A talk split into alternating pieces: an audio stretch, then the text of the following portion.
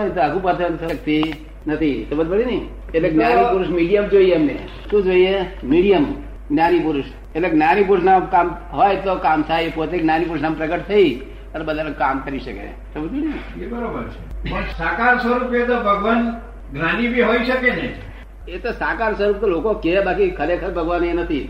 ભગવાન તો ભાઈ પ્રગટ થયા છે તે ભગવાન છે. સમજ પડી ને? લોકો કે અમને સાકાર કરતા નિરાકાર સાકાર રૂપી ભગવાન હોતા જ નથી પણ લોકોને ભક્તિ કરવાનું એક સાધન જોઈએ આકાર રહી તો અવતારનું શું છે? અવતારનું શું? અવતારો બધા બધા જ્ઞાની છે. જેટલા અવતારો થયા બધા જ્ઞાની હતા. અને ચોવીસ તીર્થંકરો હતા એ સંપૂર્ણ જ્ઞાની હતા. અમે ત્રણસો છપ્પન ઉપર છીએ એ ત્રણસો સાઠ ઉપર હતા.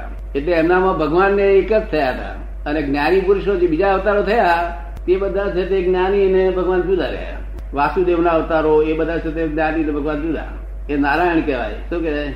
નારાયણ. નર્મથી નારાયણ થયેલા કહેવાય. જ્ઞાની પાસે છે એટલે ભગવાન જ્ઞાનીને વશ થયા છે બીજા કોઈને નહીં. કે અમને વશ થયેલા હોય અમારી વશ થયેલા હોય તે અમારી મારફત કામ કરે અમને મીડિયમ બનાવે.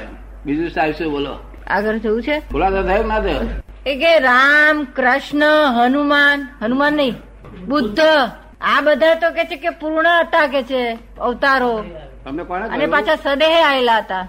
કોણે કહ્યું તમને? શ્રદ્ધાની વાત છે શ્રદ્ધાની વાત છે. મારા પણ કોણે કોઈ કહ્યું? અંદરની શ્રદ્ધાની વાત છે ને ના પણ તો ગમે તો શ્રદ્ધા બેસી જાય. કોઈ કે ને તો આપણા લોકો શ્રદ્ધા અર્થ જ નહીં ને. જો એને પ્રેક્ટિકલી હોવું જોઈએ. થિયેટિકલી પ્રેક્ટિકલી હોવું જોઈએ. શ્રદ્ધા વગર તો આપની પાસે બી કોઈ નહીં આવે. જો હું તમને કહું રામ એકલા જ મોક્ષે ગયા છે. સમજ પડે ને?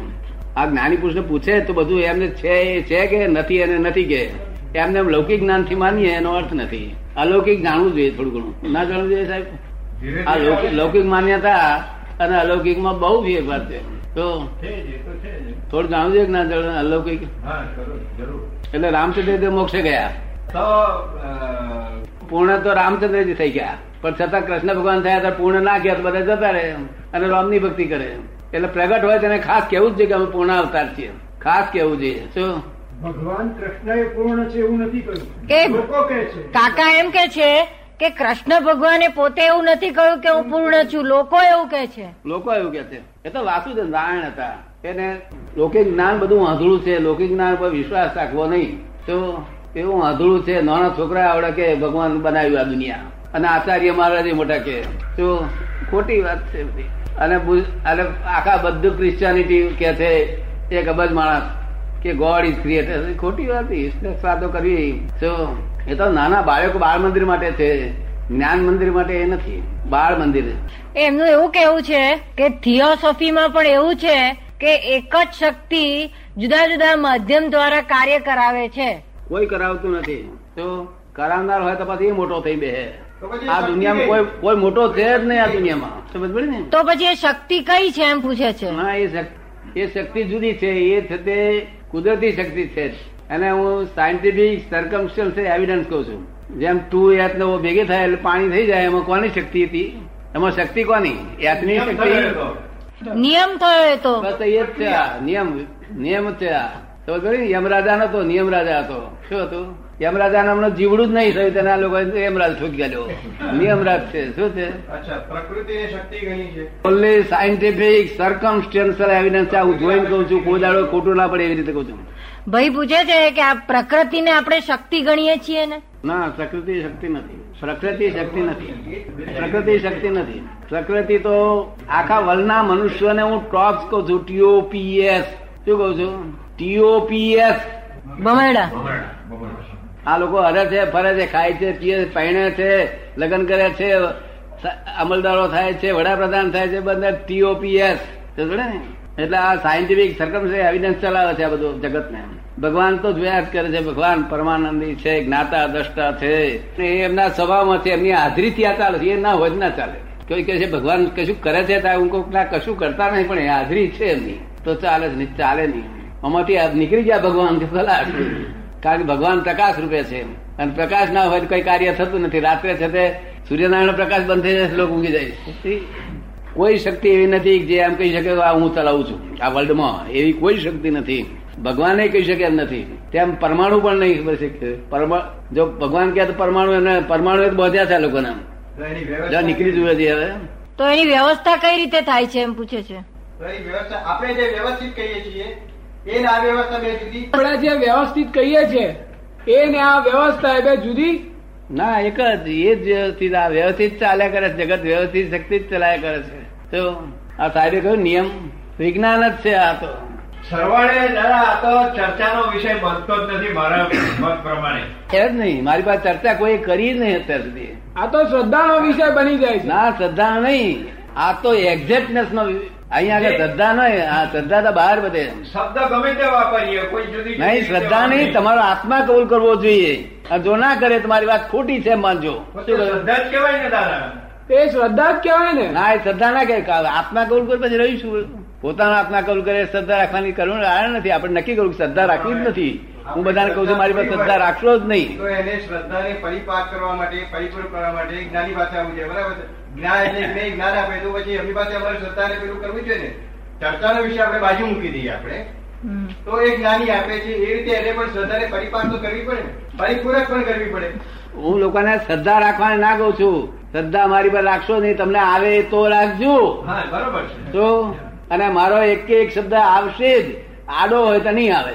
જે સ્વભાવનો આડો છે એને નહીં આવે. બાકી આવ્યા વગર રહે નહીં. મુસ્લિમ હોય તો આવે. નસીરભાઈ તમને આવે છે? ઊભા થાવ ઊભા થાવ આવે. તમને શ્રદ્ધા આવે છે અમારા શબ્દ ઉપર? અમારો શબ્દ આત્મા કબૂલ કરે. નસીરભાઈ નો આત્મા કબૂલ કરે. શું દરેક નો આત્મા કબૂલ કરો જે કબૂલ ના કરે તો હું જાણું કે આડો મોહ છે નહીં થોડી ને? આડો એટલે અહંકારી એક જાતનો. ગોણ પણ મેડનેસ જેને કહેવામાં આવે છે. દાદા કેટલાક પ્રશ્નો તો રહે છે જ. આપના ઉપર શ્રદ્ધા આવે છે પણ કેટલાક પ્રશ્નો રહી જાય છે. આ પ્રશ્નો તો રહી છે ને પ્રશ્નો પૂછવા પડે. પૂછવા. ભમરડા છે તમે જરા સમજાવો. કે આ ભમરડા છે બધા અને ભમરડા ફરે છે. શ્રદ્ધા રાખવાની નથી, જોઈએ. એમને નસીરભાઈ કે છે કે આપે કહ્યું ને હમણાં કે આ બધા ટોપ્સ છે તો કે કે આ ટોપ્સ બધા ભમેડા તો પહેલી વાર ભમેડો કઈ રીતે ફર્યો? પહેલી વાર હતી જ નહીં. આનો આદિ આદિ અંત હતું જ નહીં, એટલે એ છે તે બુદ્ધિ, બુદ્ધિજન્ય વસ્તુ છે. બુદ્ધિનો રોગ છે એક જાતનો. અને આ શરૂઆત જ નથી. આ તો અનાદિ અનંત છે. આ ગોળ ગોળ છે. ગોળમાં ક્યાં આદિ આવી? બુદ્ધિ બુદ્ધિથી આ સંપૂર્ણ રીતે સમજાયું નથી. જ્ઞાનથી બધું સંપૂર્ણ રીતે સમજાય. એ બુદ્ધિનો રોગ કેવી રીતે દૂર થાય એ બુદ્ધિનો રોગ દૂર કેવી રીતે થાય? આપણે દૂર કરવો હોય તો કરવો નહીં એને બોલાવી કે ભાઈ બહુ હારી છું તું. તો નથી બોલાવતા તોય આવે છે. નથી બોલાવતા તોય આવે છે. હા નથી બોલાવતા તોય આવે તો એમને એમ કેવું જોઈએ કે દરેક અભિપ્રાય ઉપર આપણે મતભેદ પડવો જોઈએ. લોકો બાયડી જોડે મતભેદ પડે. બુદ્ધિ જોડે મતભેદ પાડવો જોઈએ મન જોડે મતભેદ પાડવો જોઈએ લોકો બાયડી જોડે છોકરા જોડે પાડે. પણ મતભેદ પાડવા છતાં બુદ્ધિ છોડતી ના હોય તો? મતભેદ પાડવા છતાં બુદ્ધિ એક એક અવતાર મન મન જોડે અને બુદ્ધિ જોડે મતભેદ પાડે તો મુક્તિ થઈ જાય. આ તો મન જોડે એડજસ્ટ થઈ જાય. મતભેદ નહીં પાડતો કોઈ દાડો સાહેબ કોઈ મતભેદ પાડતો છે મન જોડે? કોક ફેરો ને પણ એ તો એ તો ના ગમતું હોય તારે ના ગમતું હોય તારે ગમે ત્યાં નહીં. સાચું ખોટું સમજ પડે ત્યારે જયારે સાચું અને ખોટું સમજ પડે ત્યારે ચિત્ત સાથે તકરાર થાય જ. ત્યારે ચિત્ત સાથે તકરાર થાય. બહુ વિસંગતતા થાય થાય થાય થાય. એક વાર. સાચું ખોટું સમજ પડેલું થાય. એ જયારે થાય છે ત્યારે બહુ જ વિસંગતતા થાય છે દાદા. એ ભાઈ. ભાઈ નું એવું કેવું છે ભાઈ એનું પૂછવું છે. એ એમ કે છે કે જયારે આ જયારે મતભેદ પડે છે ત્યારે વિસંગતતા બહુ થાય છે. મન અને મન અને બુદ્ધિ સાથે વિસંગતતા થાય છે અરે મતભેદ પડે છે ત્યારે વિસંગતતા બહુ થાય છે. મતભેદ પડે જ નહીં કોઈ પડે છે તો વિસંગતતા થાય. આપણે પાડવાનો છે. એનો ઉપાય? એની મેરે મતભેદ પડે છે ને એ તો ખોટો. આપણે ઉપાય શું પણ આપણે પાડવાનો વારે કરીએ. આ તો છે તે મહી ના ગમતું હોય તાર મતભેદ પડે એને વિસંગતતા થાય ને. આપણે ના ગમતું હોય વિચાર એટલે પછી શું થાય?